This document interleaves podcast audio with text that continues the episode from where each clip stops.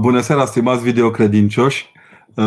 Mă bucur foarte mult că ne revedem și în seara aceasta, ca și în alte seri, și vă doresc în continuare sănătate multă și revenire în forță de fiecare dată atunci când boala pare că ne doboară. În seara aceasta, împreună cu bunul meu prieten, cu domnul Cătălin Acasandre, care este omul din spatele montajului și emisiunii acesteia noastre de o oră, am provocat un fel de meditație duhovnicească. Dacă mi-o ieși mie să fiu duhovnicesc, că de obicei nu-mi prea iese, o încercare duhovnicească de a vorbi despre fratele fiului risipitor. Toată lumea ne vorbește despre tatăl risipitor, despre fiul risipitor, dar despre, o să folosesc un cuvânt al copilor, ofticăciosul de frate al fratelui risipitor. Ne temem să vorbim pentru că semănăm foarte mult cu el. Povestea o știți, împreună o vom parcurge încă o dată duminică. Deja s-a deschis pleoapa triodului peste lumina învierii, într-un fel sau altul. Ne apropiem tot mai mult spre întâlnirea aceasta în răsărit, cu întâlnirea cu postirea, cu trăirea postului celui mare. Pentru postitor, regula fratelui risipitor e una genială și îndrăznesc să spun că Mântuitorul Hristos privea adânc în inima noastră a celor de acum, atunci când vorbea și dădea pilda de atunci. Am să vă dau exemplu ca să ne înțelegem asupra căruia amănunt aș insista. Țineți minte, Evanghelia de la Luca la capitolul 15 privește și primește acest text în sine, absolut bucurându-ne și pornind de la versetul 11 până la sfârșit, acolo la 32, sunt 21 de versete, unul mai frumos decât altul. Se vede că Luca este un medic cu atenție sporită spre amănunte, un diagnostician foarte bun, că într-un fel sau altul, că toți suntem la vremea vaccinelor, construiește un antivirus foarte bun la propria noastră suficiență, la propria noastră mediocritate, la propria noastră nevedere a binelui. Țineți minte povestea, un tată are doi fii, exact ca moșul din povestea cu fata moșului și fata babei. Moșul avea și fata babei cu el. Cam așa este și fiul acesta. Unul care este de dat plăcerilor, este grabnic apucător din averea tatălui. Nu discutăm aici amănunte pe care sigur că exegezele săptămânilor acestor o să vi le pună la dispoziție, pentru că de fapt, din punctul meu de vedere, pilda este a tatălui risipitor, un tată care risipește totul. Risipește bani, avere, așteptare. Poate cel mai de preț dintre bunurile unui tată este să învețe să aștepte întoarcerea copiilor săi, după modelul tatălui ceresc.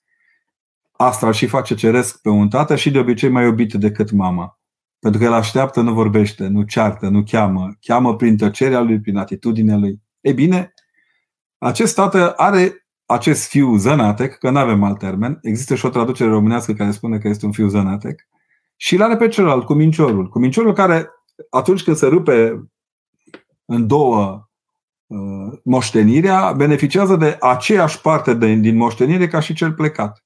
Doar că el o păstrează. Vă aduceți aminte, într-un fel sau altul, seamănă atitudinea lui cu cel din pilda talanților, pe care abia ce-am străbătut-o împreună. O pilda talanților în care unul dintre primitorii de talanți îngroapă talentul, pentru că știu că stăpânul este un răuț așa și cere și de unde n-a semănat și ceartă dacă nu este cum ar fi vrut. Ce ne spune de fapt Evanghelia este că în fața unor șanse egale de moștenire a împărăției lui Dumnezeu, unii ne comportăm zănatec, neatenți, șturlibatic, că toți suntem la doxologie. Și într-un fel sau altul atrage atenția asupra acestui comportament neatent, un comportament în care se împrăștie totul, inclusiv omul se împrăștie, pentru că fiul risipitor se împrăștie pe sine, ajunge muritor de foame, ceea ce nici atunci, nici acum, nici chiar la îndemână. Trebuie să faci eforturi ca să fii muritor de foame într-o societate a belșugului până la urmă. Dar observați că el nu-i muritor de foame pentru că este născut sărac sau este într-o stare de sărăcie, ci se sărăcește singur. Biserica cere de obicei monahilor votul sărăcirii. Noi toți spunem votul sărăciei, dar de fapt e o sărăcire de bunăvoie. Ei, omul acesta se sărăcește sub presiunea patimilor sale. E o sărăcire din neatenție, o sărăcire din, să zicem un cuvânt rău, dar asta este, din prostie, din neatentă managerizarea bunurilor pe care le are. Jumătatea de avere primită de la tatăl, care presupune că îl reprezintă și pe tatăl, de fapt. El risipește o jumătate de tată, de fapt. O jumătate de paternitate o face praf. Ni se și spune cum, dacă țineți minte, nu? Versetul 13 ne spune că e într-o țară îndepărtată și acolo și-a risipit averea trăind în desfrânări. După ce a cheltuit totul, s-a făcut foamete mare în țara aceea și a început să ducă lipsă. Adică după ce că era el într-o situație gravă și locul înspre care s-a îndreptat și în care și-a cheltuit totul a devenit și locul năpăstuit, parcă semănând cu fiul acesta risipitor. Sunt convins că vă aduceți aminte de atitudinea tatălui. Cea mai frumos text pe care îl puteți avea la îndemână este Hoțul de mărgăritare sau Pescuitorul de perle, dacă vreți, al înalt preasfințitului Bartolomeu, una dintre cele mai frumoase piese de teatru pe care România le are la îndemână și nu le joacă, că ne fiind cu înjurături și cu oameni dezbrăcați, n-are nicio frumusețe pentru unii. Dar acolo înalt preasfințitul Bartolomeu are această intuiție de a simți că în capătul funiei care leagă pe pescuitorul de perle, pe căutătorul de perle, e tatăl care se rănește în așteptarea fiului care trebuie să iasă la suprafață. E un tată rănit acesta, un tată rănit care pare că uită care doi fi. E credibil, se poate întâmpla asta. Cei care au trecut prin drama pierderii unui copil știu mai bine decât mine ce înseamnă să fie atent la recuperarea celui care pare că se pierde. Aud foarte des în biserică oameni care se plâng că le pleacă copii și zic: da, mai aveți copii? Da, mai am 3, de azi cu mine în biserică, aia nu, nici nu contează, ălălalt, văpăiatul. După cuvântul Mântuitorului care ne vorbește despre oaia cea pierdută, nu despre drachma cea pierdută. Adică întotdeauna ceea ce pare că se pierde devine mai important decât ceea ce ai. Așa cred că s-a întâmplat și acum. Întoarcerea fiului risipitor, ați văzut-o în ce condiții se întâmplă. Își vine în fire după ce constată că este vecin cu porci și e între porci și roșcove. Sigur că Evanghelia aceasta ne-a așezată la îndemână la începutul postului pentru a ne aduce aminte că nu putem mânca orice. Puștiul acesta risipit este totuși fiul unui evreu serios, pentru că se vede că nu mănâncă carne de porc, deși ar fi putut să o facă. La câte prostii a făcut, încă una nu strica în mintea lui, nu l-ar fi salvat de foame. Dar rămâne un evreu adevărat. E lucrul cel mai frumos din pilda aceasta, seriozitatea legată de ritualul casnic. Că toți suntem la vremea în care sunt atacate toate ritualurile bisericii.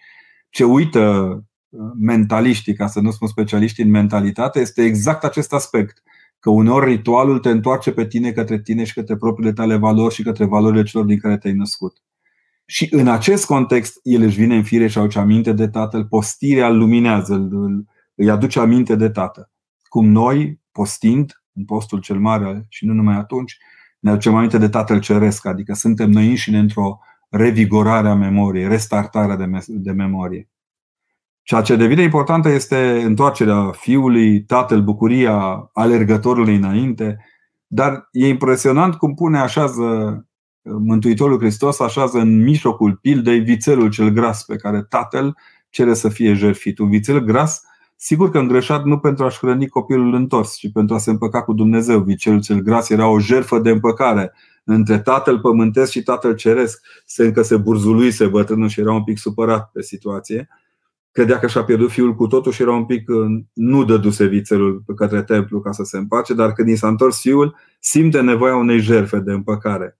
De aceea, într-un fel sau altul, profilul acestei pilde ne duce cu gândul că Domnul Hristos este vițelul cel gras care se junghie pentru a împăca poporul Israel cu Tatăl Ceresc. Dar din personajele acestea, repet, slujitorul și fiul, fratele fiului risipitor sunt cei mai puțin băgați în seamă. Slujitorul este cel care este trimis după ce pregătește cina specială a jertfei pentru fiul întors acasă, este trimis să-l anunțe pe celălalt care venea de departe și să-i spună, care era la țarină, ce frumos sună cuvântul acesta, la țarină, adică la un pământ cu proprietar. Țarina e un pământ cu proprietar. Țărâna n-are proprietar, țarina da.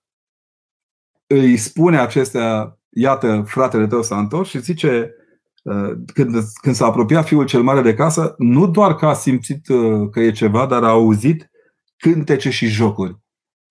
Sigur că nu juca tatăl, dar el îngăduise în sfârșit să se audă acasă zgomotul veseliei, zgomotul bucuriei. Îmi place tatăl acesta din Evanghelie, că e ca noi așa. Când e bucuros, e bucuros. Când e trist, e trist.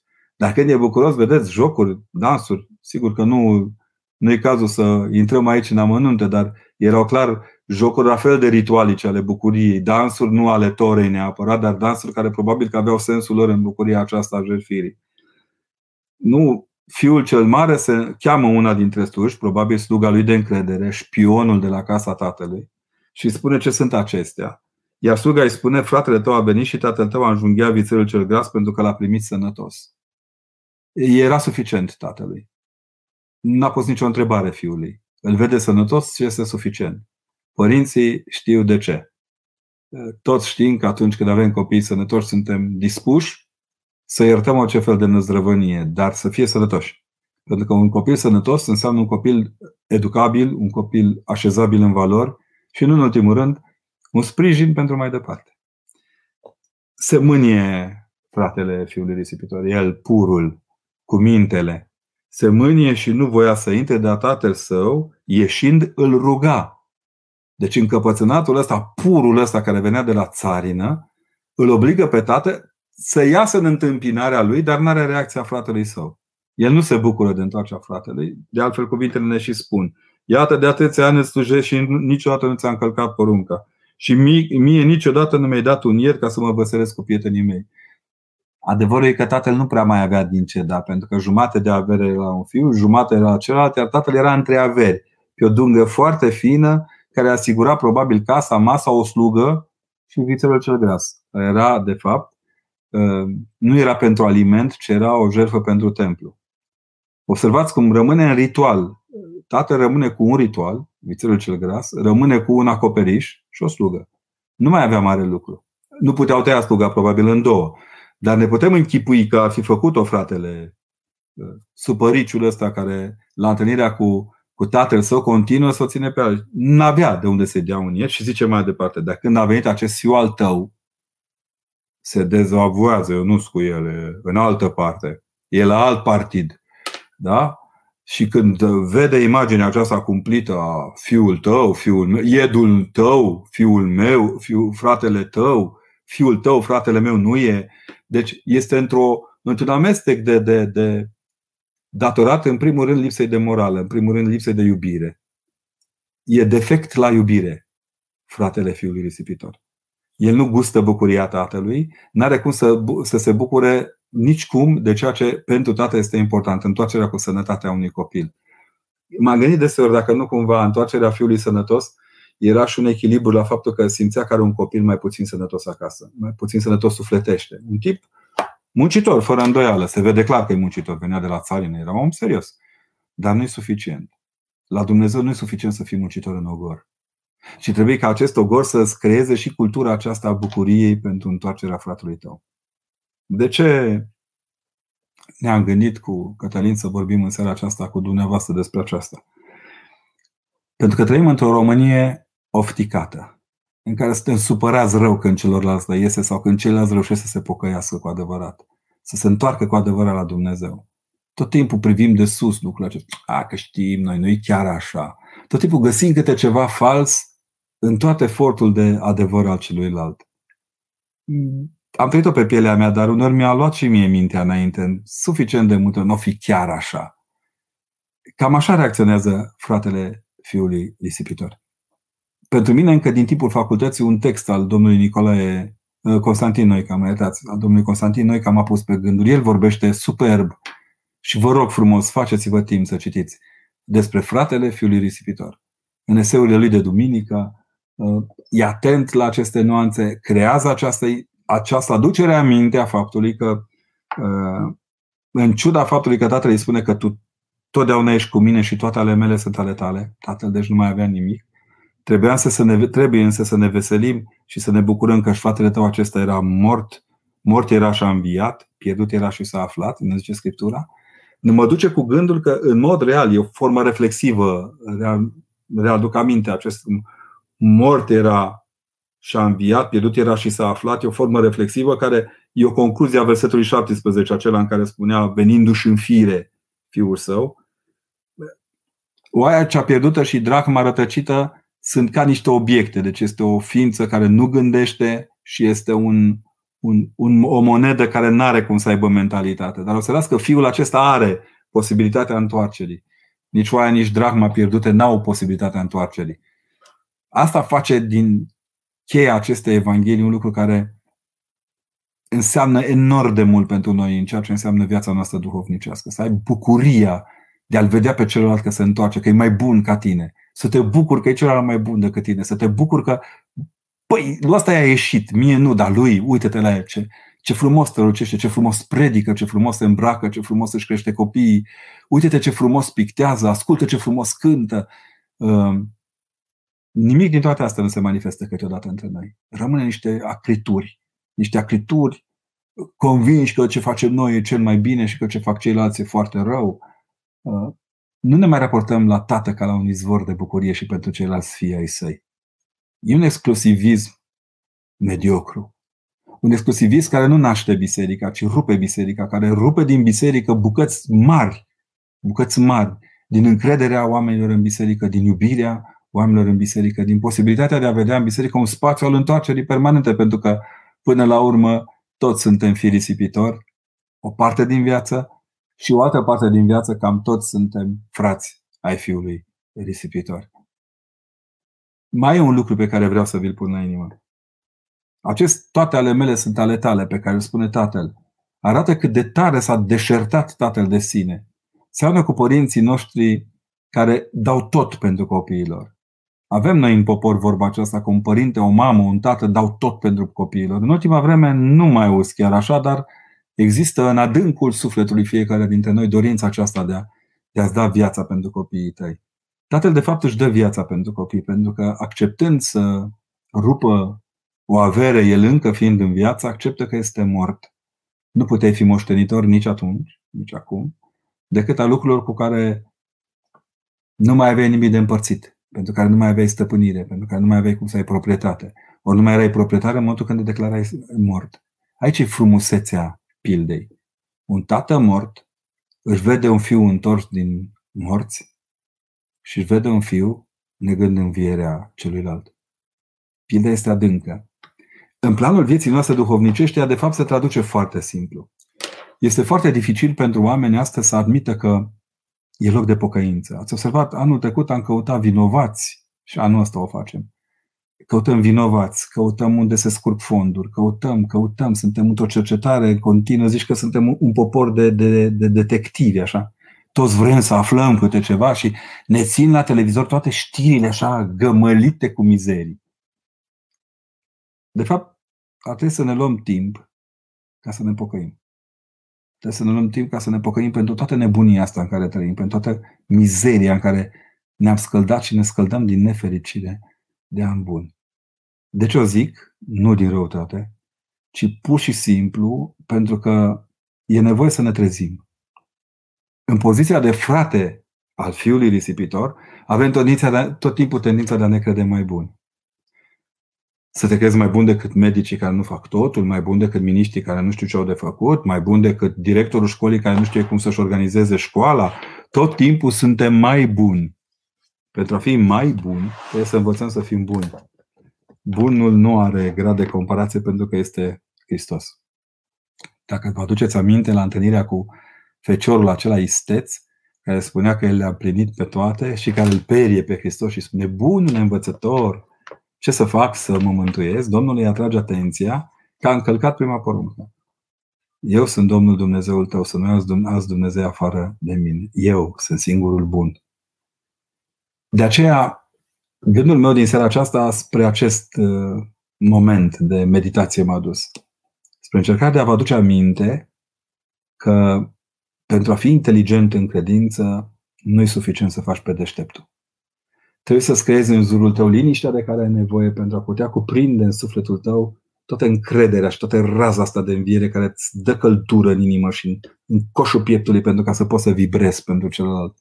E momentul uneori să fii mai liniștiți în a sări unii în gâtul celorlalți și temperându-ne să învățăm că temperanța face parte din credință, este una dintre marile calități ale omului credincios. Am primit deja suficient de multe întrebări și voi da drumul la citirea lor, pentru că dacă se mai strâng multe, s-ar putea să nu ne ajungă o oră. Prima întrebare este de la Nicolae: părinte, eu cred că fratele fiului risipitor nu avea copii, că dacă se uita prin fereastra tatălui, vedea și el cu dragoste. Acum să știți că, domnule Nicolae, sunt foarte mulți oameni care n-au copii și privesc lumea cu dragoste. Și cunosc foarte mulți oameni care au copii, unii chiar mulți. Și sunt așa de suficienți lor și așa se crede ei de buni și de tari și de mari. Cred că aici cheia e corectă până la un punct. Cred că e important să înveți să privești ca un tată lumea. Să ai curajul de a privi ca un om care iubește lumea și lumea se așează la îndemâna ta. Vă dau dreptate parțial.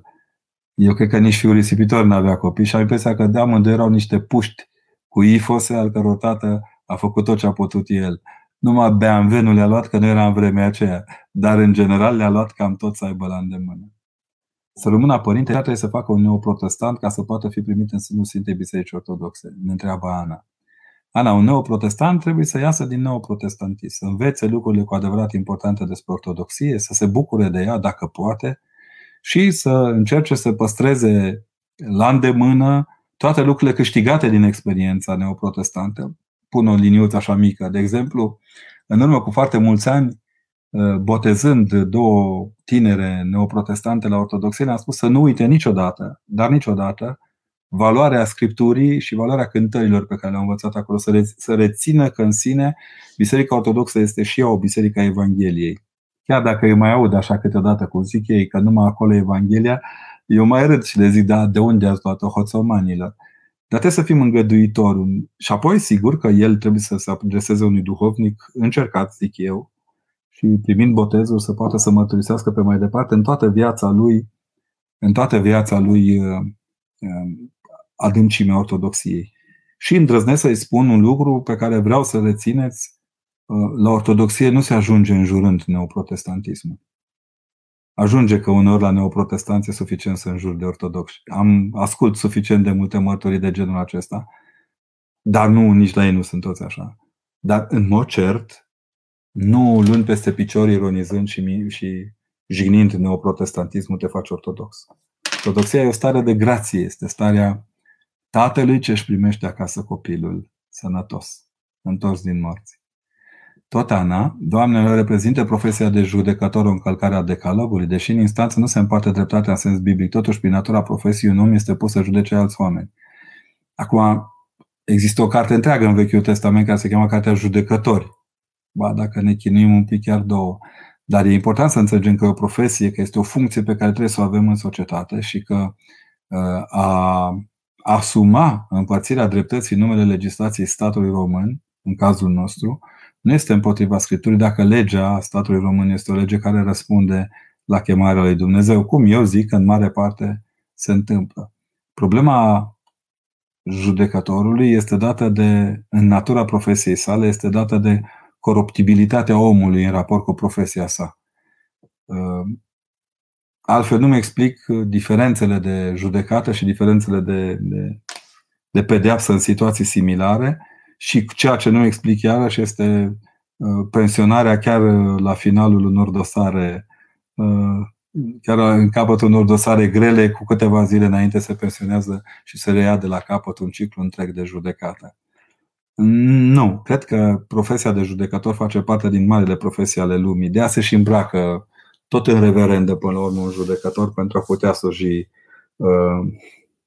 lui sed lex dura lex, durității legii. Ce știu eu în mod cert este că le este și lor foarte greu și că din toate părțile sunt presiuni aproape infernale asupra lor. De multe ori n-aveți voie și vă rog să nu uitați că și judecătorii sunt oameni.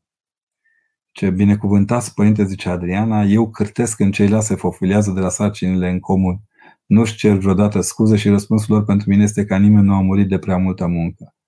Ba, să știi că au murit mulți de prea multă muncă. Doamne, iartă-mă, canalul întreg este semănat cu cruci ale celor care au muncit prea mult în condiții inumane.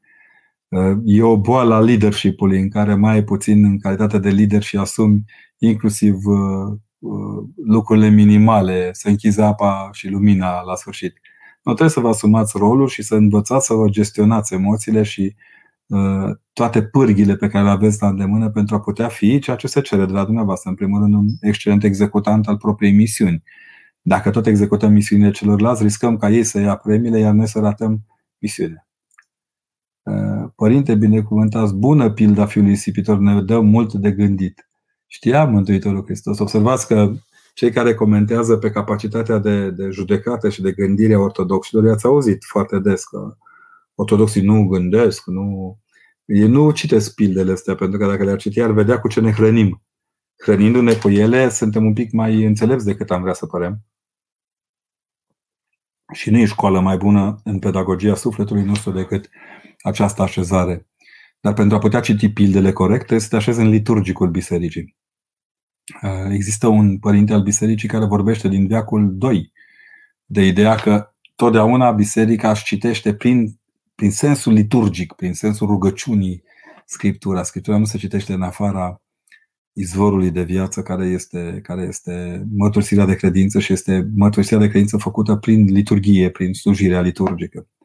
Altfel, riscăm fiecare să spunem ce ne taie capul și unor ne taie prost. E ca în povestea porcului, dacă țineți minte replica aceea celebră, Dumnezeu să-l odihnească pe Creangă, atâta istețiment un om rar vom mai avea. Țineți minte când îi zice, dacă ai făcut după capul tău, dacă te-a învățat cineva, rău te-a învățat, iar dacă ai făcut după capul tău, prost cap ai avut. Adică până la urmă, lucrurile astea riscante între viață și moarte trebuie asumate și trebuie făcute cu multă gentilețe în raport cu inteligența. De aceea cred că e nevoie să înțelegem de fiecare dată în ce poziție ne aflăm față de darurile lui Dumnezeu, în ce poziție crește sau descrește atitudinea noastră, forța noastră de responsabilizare atunci când ne apropiem sau ne depărtăm de Tatăl. Mi se pare că fiul cel rămas este tot timpul cu spatele la Tatăl, își vede de pământ pentru că știe că lui rămâne. Are o țarinită cronică, e boală grea. E boală grea la cei care vor să strângă averi, este boala cea mai grea. Atenți tot timpul la ceea ce strâng, uită de cine risipește pentru ca ei să fie fericiți. Și aceea ajung foarte târziu să se gândească la parte dintre lucrurile care în mod normal ar trebui să le gândească de la început. Dacă vă uitați atent, foarte târziu apar pe lista carieriștilor de profesie, copiii, liniștea casei. Foarte rar mai știu să-ți descrie cam cum înflorește liliacul și ce gust are gutuia. Adică lucruri care altfel ar trebui să fie firești, să intre în toți porii existenței noastre. Pentru că întârzie întrebările, văd că s-a speriat lumea și nu le trimite. Aș mai reveni asupra unui aspect din toată această poveste a fiului risipitor, a tatălui risipitor. În poziția fiului risipitor e foarte ușor să fii. Alunecarea este la îndemâna noastră. Toți am avut părinți îngăduitori până la urmă și care prin îngăduința lor ne-au făcut mai mult rău decât bine. Fratele fiului risipitor are o boală foarte gravă sufletească pe care, repet, din nefericire avem și noi. Judecă foarte ușor, judecă cu asprime împrăștierea celuilalt. De fapt nu luase nimic dintre lui pentru că lui rămăsese absolut totul la îndemână. Era acolo, el nu pierduse nimic. Nu avea cum să câștige mai mult decât avea, ci din contră la jumătatea pe care o avea adăuga. Adăugita asta cronică ne costă și statul cu spatele la Tatăl. Ne întreabă cineva cum scap de tristețea adusă de persoanele dragi care mă rănesc sentimental. Cu rugăciune, cu răbdare, mai ales cu rugăciune. Există un medicament foarte bun care la îndemână noastră și dacă îl folosim cum se cade, suntem salvați. Psaltirea este, din punctul meu de vedere, cea mai bună metodă de a te îndepărta de tine pentru a putea cunoaște voia lui Dumnezeu. Rugat așa, cu minte, cu înțelepciune, fără țintă, că mai sunt câte unii care cred că citesc psalmi împotriva dușmanilor, să fim serioși. Noi citim psalmi ca să creștem, nu ca să omorâm pe alții. Care este adevărata zi de odihnă pe care Dumnezeu a lăsat-o pentru om? Până la momentul învierii Domnului Hristos sunt convins că e șabatul, până și Hristos Domnul s-a odihnit în zi de sabat. Dar sunt convins că învierea e mai importantă decât odihna aceea și că odihna dată de înviere, pe cât de mare este învierea în raport cu odihna din Vechiul Testament, pe atât de mare e duminica în raport cu ziua de sabat. Între sfărăitul nostru sabatic și forța învierii lui Hristos, prefer forța învierii lui Hristos și cam atât. Cum să facem să uităm pe cei care ne rănesc, deși noi le oferim doar iubire? Nu putem să-i uităm, că nu avem un medicament de uitare. Este un medicament de aducere aminte, ca să-i uitați, trebuie să vă aduceți aminte cum sunt ei. Să nu cereți imposibilul. Sunt unii oameni care nu pot altfel decât așa. rugați-vă, stăpâniți-vă și încercați să nu vă acriți. Un om care nu se acrește e un om care se bucură de fiecare lucru și fiecare clipă pe care o trăiește și cred eu, din punctul meu de vedere, că nu e imposibil. Elena întreabă ce aș putea să fac pentru a mă vedea așa cum sunt, fără să-mi justific caracteristicile fratelui fiului risipitor. Elena, sfatul meu este: du-te la tatăl, caută un slujitor de al tatălui, dacă se poate un duhovnic încercat, sau nu un duhovnic, ca să nu mai adaug încercat, că toți duhovnicii sunt încercați până la urmă. Deci caută un duhovnic sănătos și la minte și la gândire și caută să vezi cum ești cu adevărat. Încearcă să te identifici cum să facă alții din tine, că așa este un risc, și să te bucuri de ceea ce ești. Până la urmă, e un lucru foarte important să avem ce birui la noi pentru a putea fi mai puternici de mâine începând. Dacă am fi perfecți din start, am avea o problemă pentru că ne-am ruginit foarte ușor și ne-am pierde pe parcurs toată bucuria. Și asta cu justificarea caracteristicilor, să știți că în general toți căutăm în fața spovedanii să ne justificăm, în fața icoanei ne justificăm. Eu am vrut, dar n-a ieșit, am încercat, dar încercați niciodată să nu faceți asta. Ce nu iese, nu iese. Ceea ce iese din inima noastră trebuie să fie adevărul cu sinceritate și cu bun simț. Pilda întoarcerii fiului risipitor poate fi cumva asimilată și în întoarcerea unuia în cuplu, la familie, întreabă Dan. Eu știu, e posibil, dar întoarcerea în familie cere un pic mai mult decât întoarcerea aceasta la tatăl. Dacă vedeți, tatăl este, în primul rând că e dispus și am pățit în două avere asta. Lucrul arată că tatăl este un pedagog foarte bun. Știe că nebunia nu-i fără sfârșit la fiul său. Are încredere că există o limită de la care fiul său nu va mai continua nebunia lui. Apoi, inima tatălui e altceva decât inima soțului sau a soției, ele sunt ancorate altfel. Îndrăznesc să spun chiar că un părinte iartă altfel decât soțul sau soția de lângă tine, ba chiar altfel decât copiii tăi. N-aș face o asemănare în asta. Tot Dan întreabă: părinte, cum putem să creștem în iubirea față de aproapele nostru? Învățăm să ne respectăm un pic propriile chemări și propriile vocații. Noi vrem să-l iubim pe aproapele, dar uităm să ne iubim pe noi înșine. Da, iubit pe noi înșine, nu că avem cafeluța rezolvată și fripturica stabilită la ore fixe, ci să învățăm să ne iubim dorindu-ne foarte mult mântuirea, dorindu-ne împărăția lui Dumnezeu. Cred că aici e lucrul cel mai dificil, să-i spui unui om că îți vii în fire și pentru că îți dorești mântuirea, îți dorești să te mântuiești. Și cu păcate nu mai merge.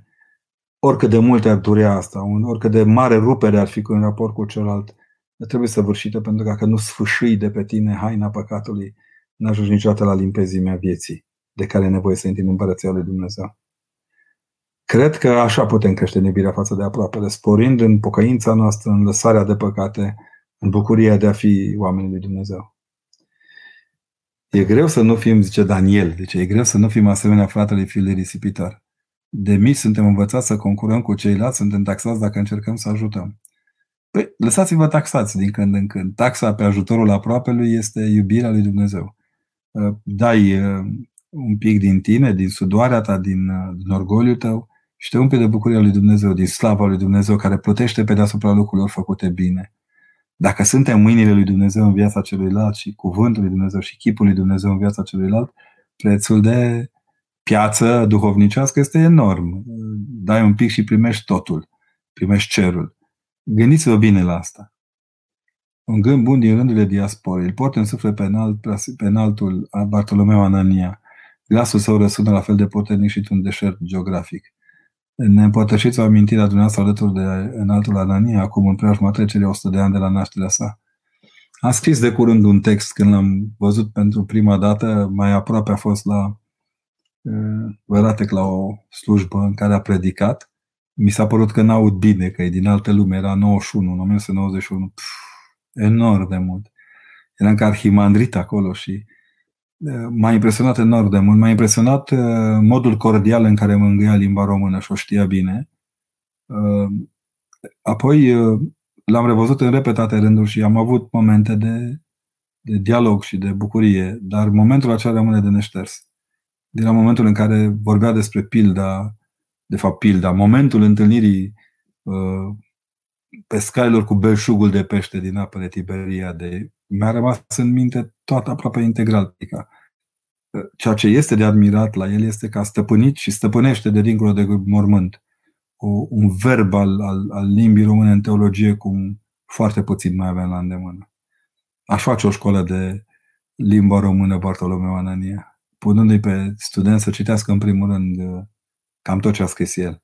De acolo se naște un verb cinstit, adică are tot cuprinsul limbii române este în vârful minții lui și asta ajută enorm la cuprinderea teologică a Scripturii.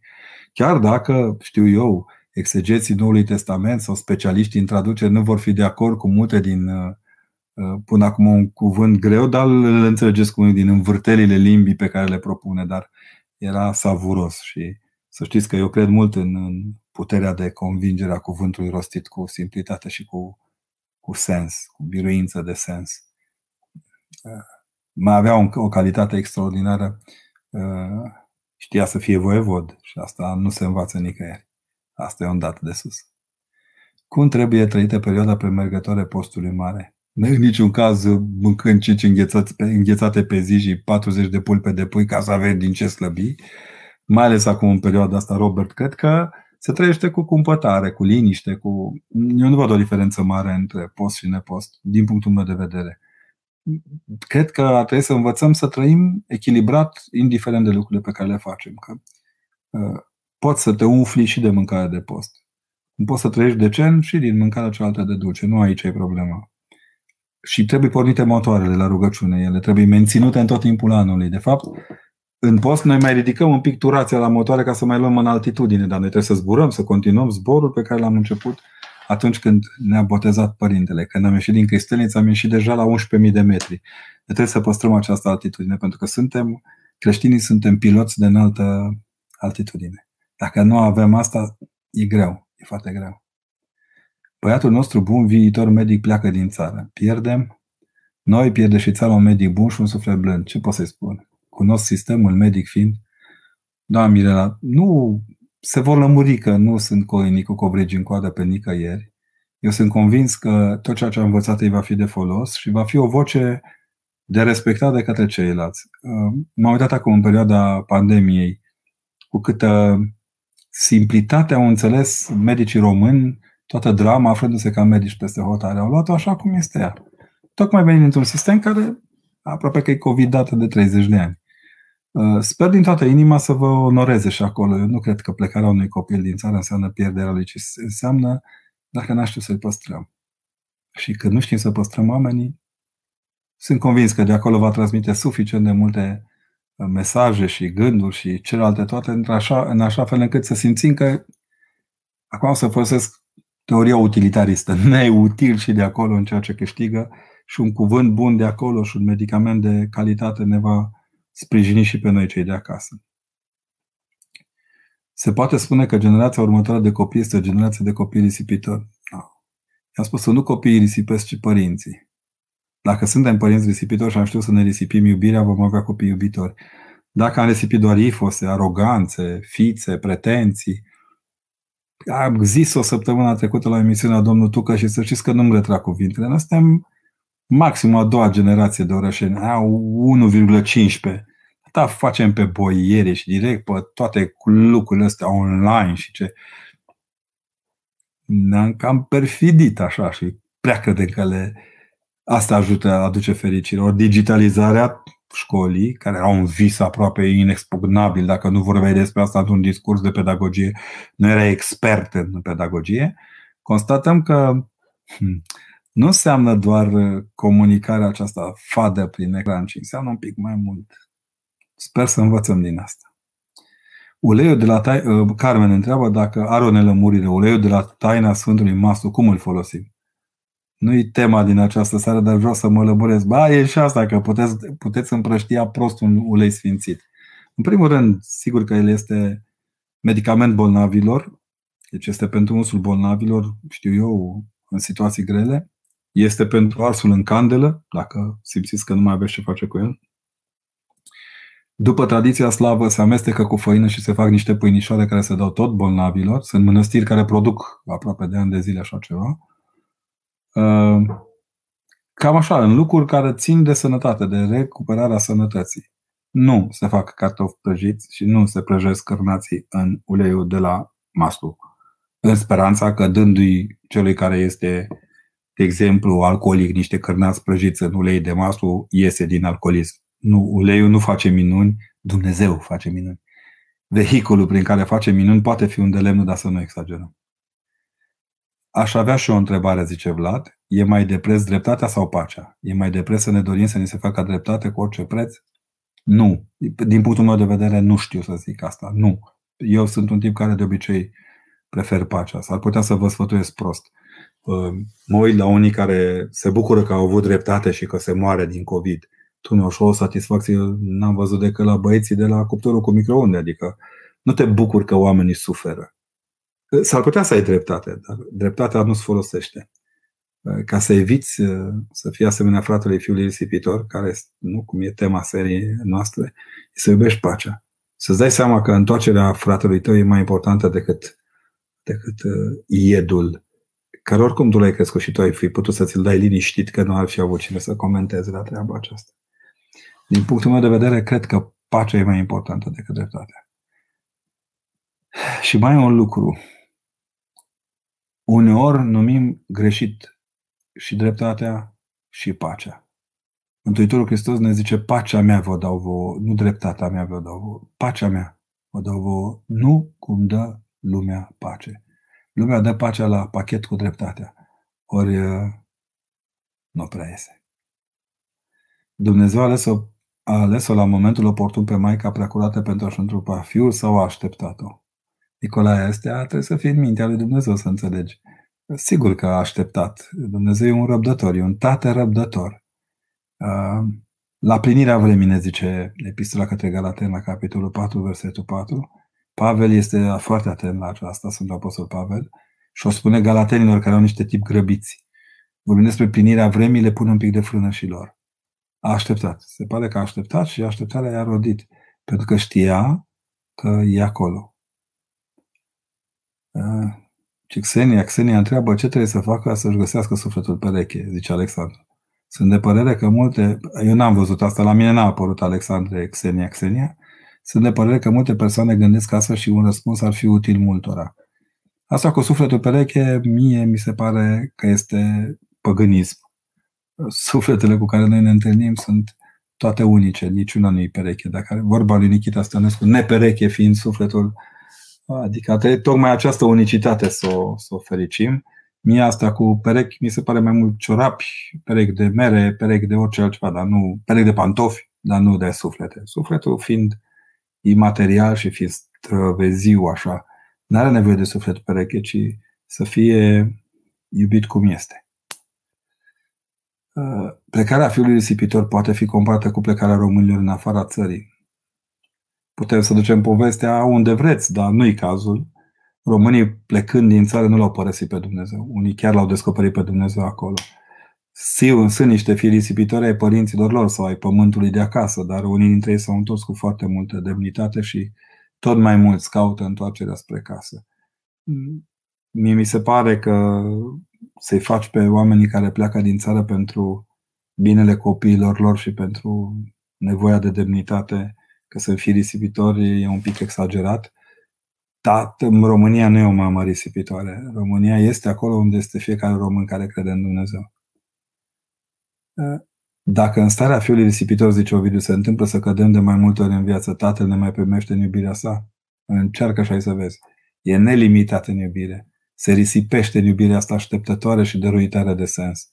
Asta e și frumusețea pildei. Mi se pare așa, cu cheie, cu ghivind, cum ziceau bătrânii, întâmplarea aceea că stă între porci și mănâncă roșcove, se umple, pare sătul, s-a umflat. Mulți cred că asta este sensul vieților, să se umfle, să le fie bine. Sensul pocăinței este să știi că ai un tată care te așteaptă. Atunci se poate pocăi un om cu adevărat. Se poate face jumătate de cununie la biserică? Nu.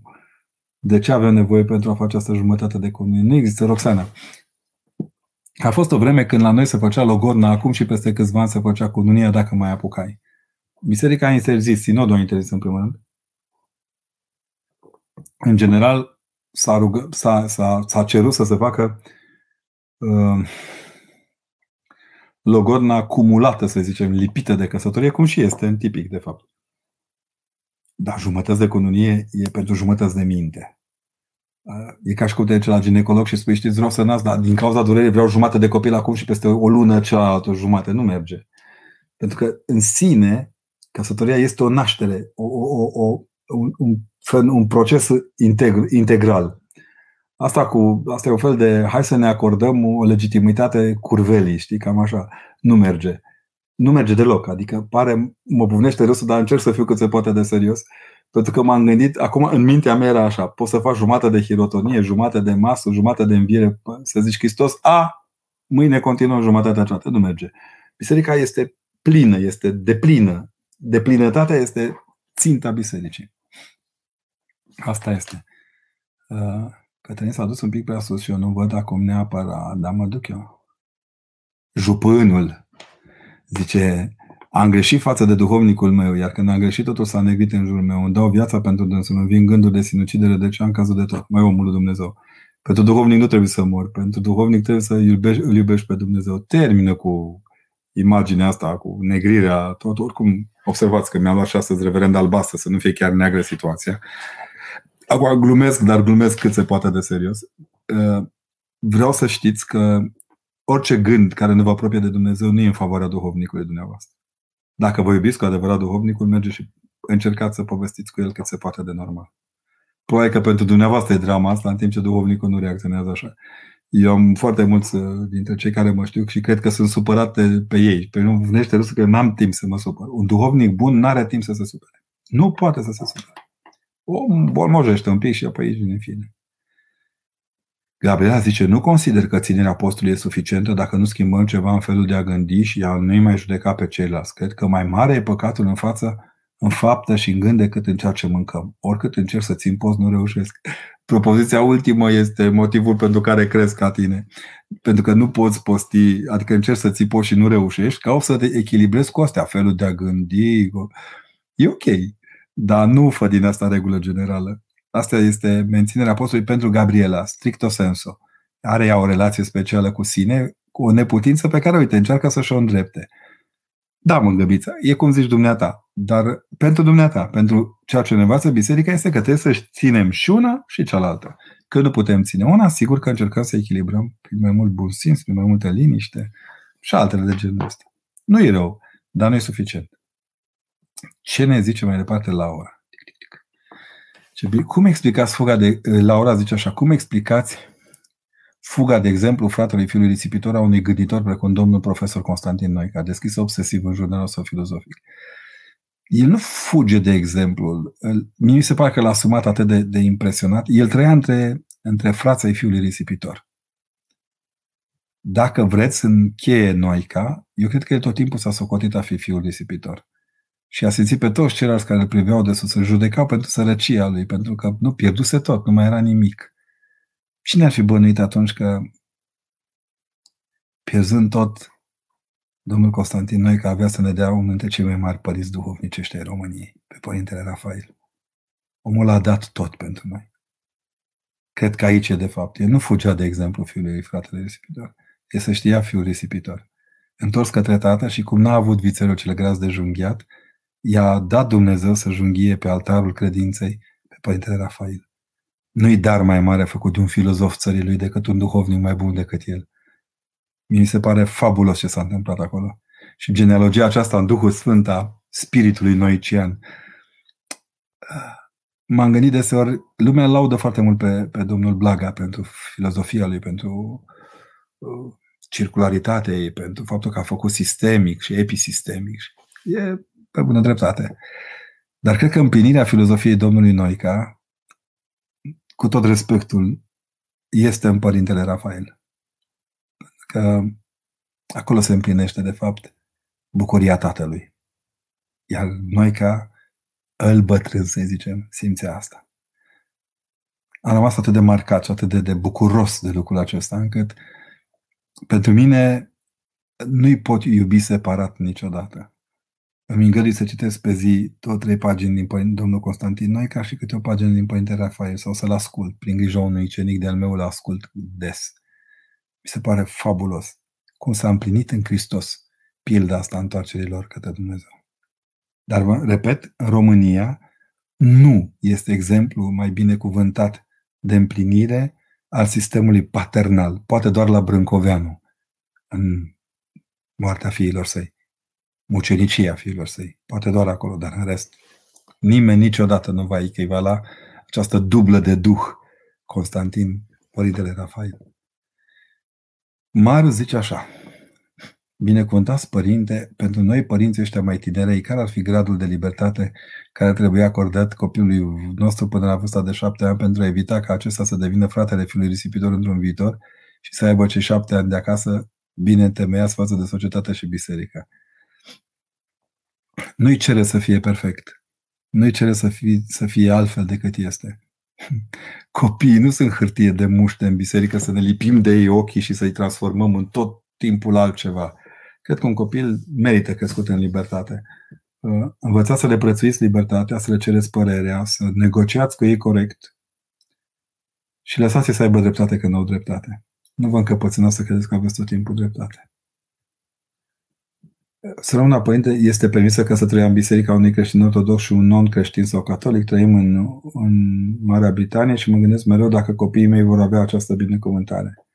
Să ne rugăm Domnului să aibă binecuvântarea de a se întâlni cu niște ortodoxi. E un subiect mai bun de rugăciune. În rest, biserica va ști ce are de făcut la momentul potrivit. Pentru că să știți că în ciuda rigorii ei și imposibilei sale așezări pe realitate, biserica e mult mai reală decât cred unii, mult mai realistă, mai construită să poată să ia și forma grea a mediului în care propovăduiește. Nicolae întreabă: m-am întrebat și eu ca și mama mea de ce săruți mâna preotului. Mi-a răspuns ascultându-l pe părintele Teofil Părean, ca să nu vă sufocăm. Da, iar acum ca să nu ne covidăm, fie vorba între noi.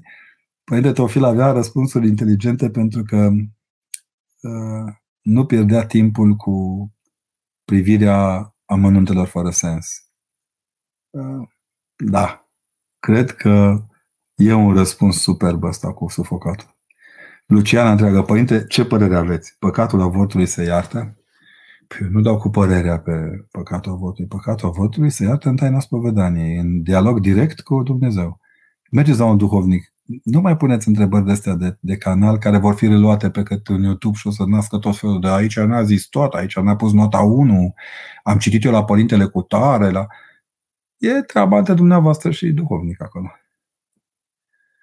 Ne prezentați, vă rog, un titlu al Părintelui Noica. Păi e Cultura Duhului, Cartea Părintelui și eu vă îndemn să citiți traducerile Părintelui Rafael Noica din Părintele Sofronie de la Essex sau Sofronie Atonitu, ca să spun corect numele Sfântului Sofronie. Citiți-l pe Părintele Rafael Noica în traducerea textelor Părintelui Sofronie. E atât de mult Rafael Noica acolo încât Părintele s-ar bucura enorm să-i citiți traducerile, să-l cunoașteți pe Părintele Sofronie. Deci, cel mai bun lucru pe care îl puteți... Vedeți ce interesant. Sistemul de filozofie al tatălui se împlinește în efortul fiului de a ne da un sfânt pe măsura minții tatălui său.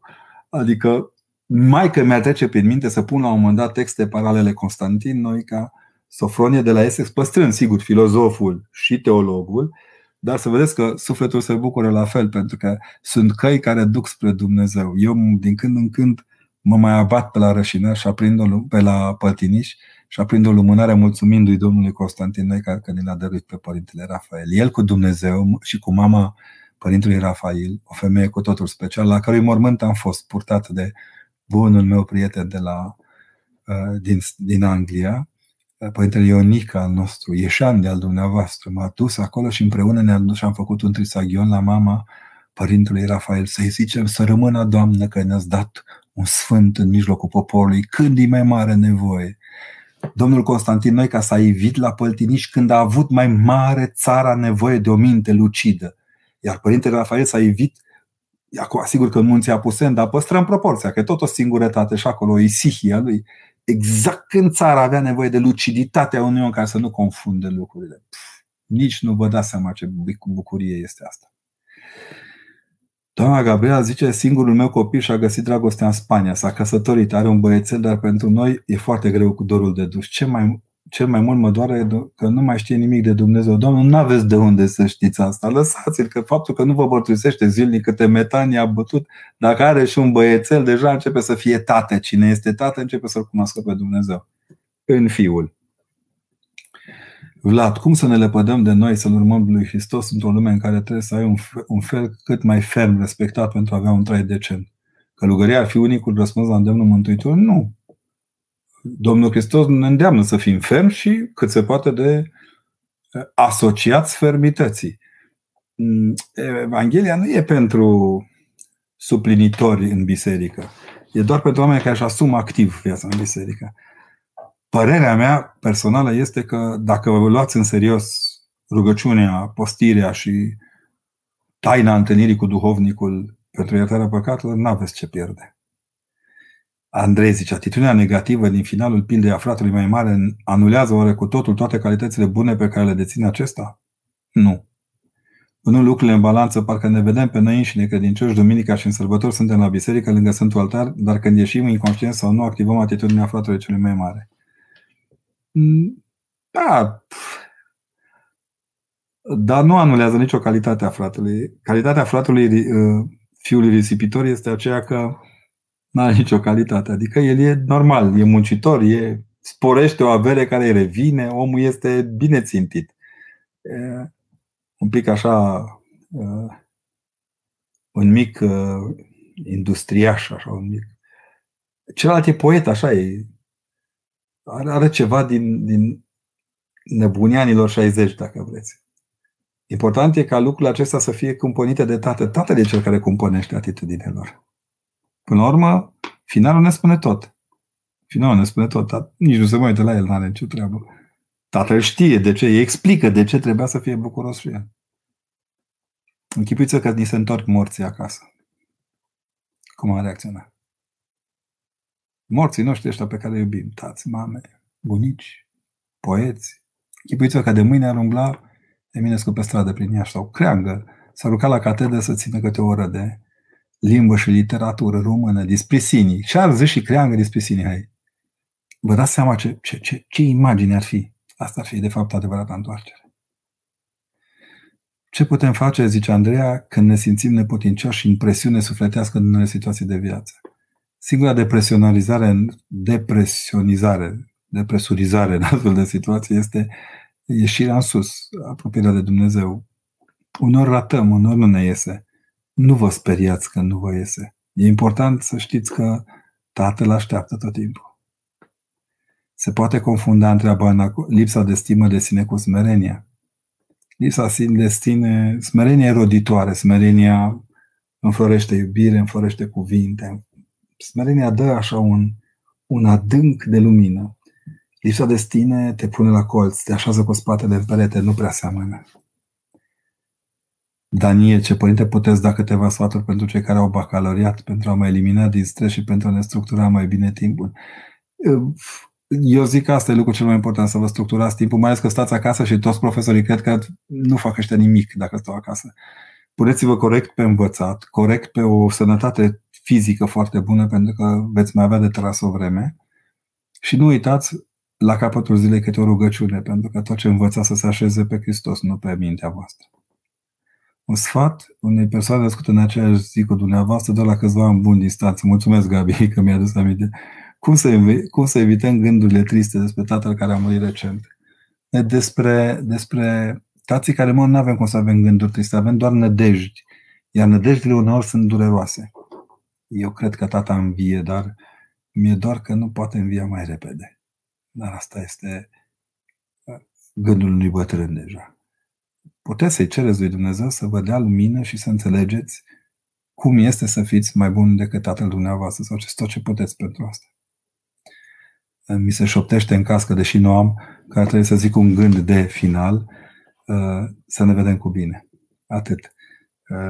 Sper din toată inima să putem să facem față pe mai departe a tot ceea ce înseamnă întâlnirea aceasta între noi și moarte, între necredința noastră și credința altora, în nimicul care li se pare că e credință, și să nu vă porniți niciodată împotriva nimănui. Bucurați-vă că suntem fiul unui tată atât de bun încât ne iartă împrăștierile. Îi mulțumesc și lui Cătălin din studio și colegilor de la Doxologia că sprijină acest efort de a sta alături de dumneavoastră. Vă îmbrățișez gând bun, sănătate și pe cale putem merge mai departe.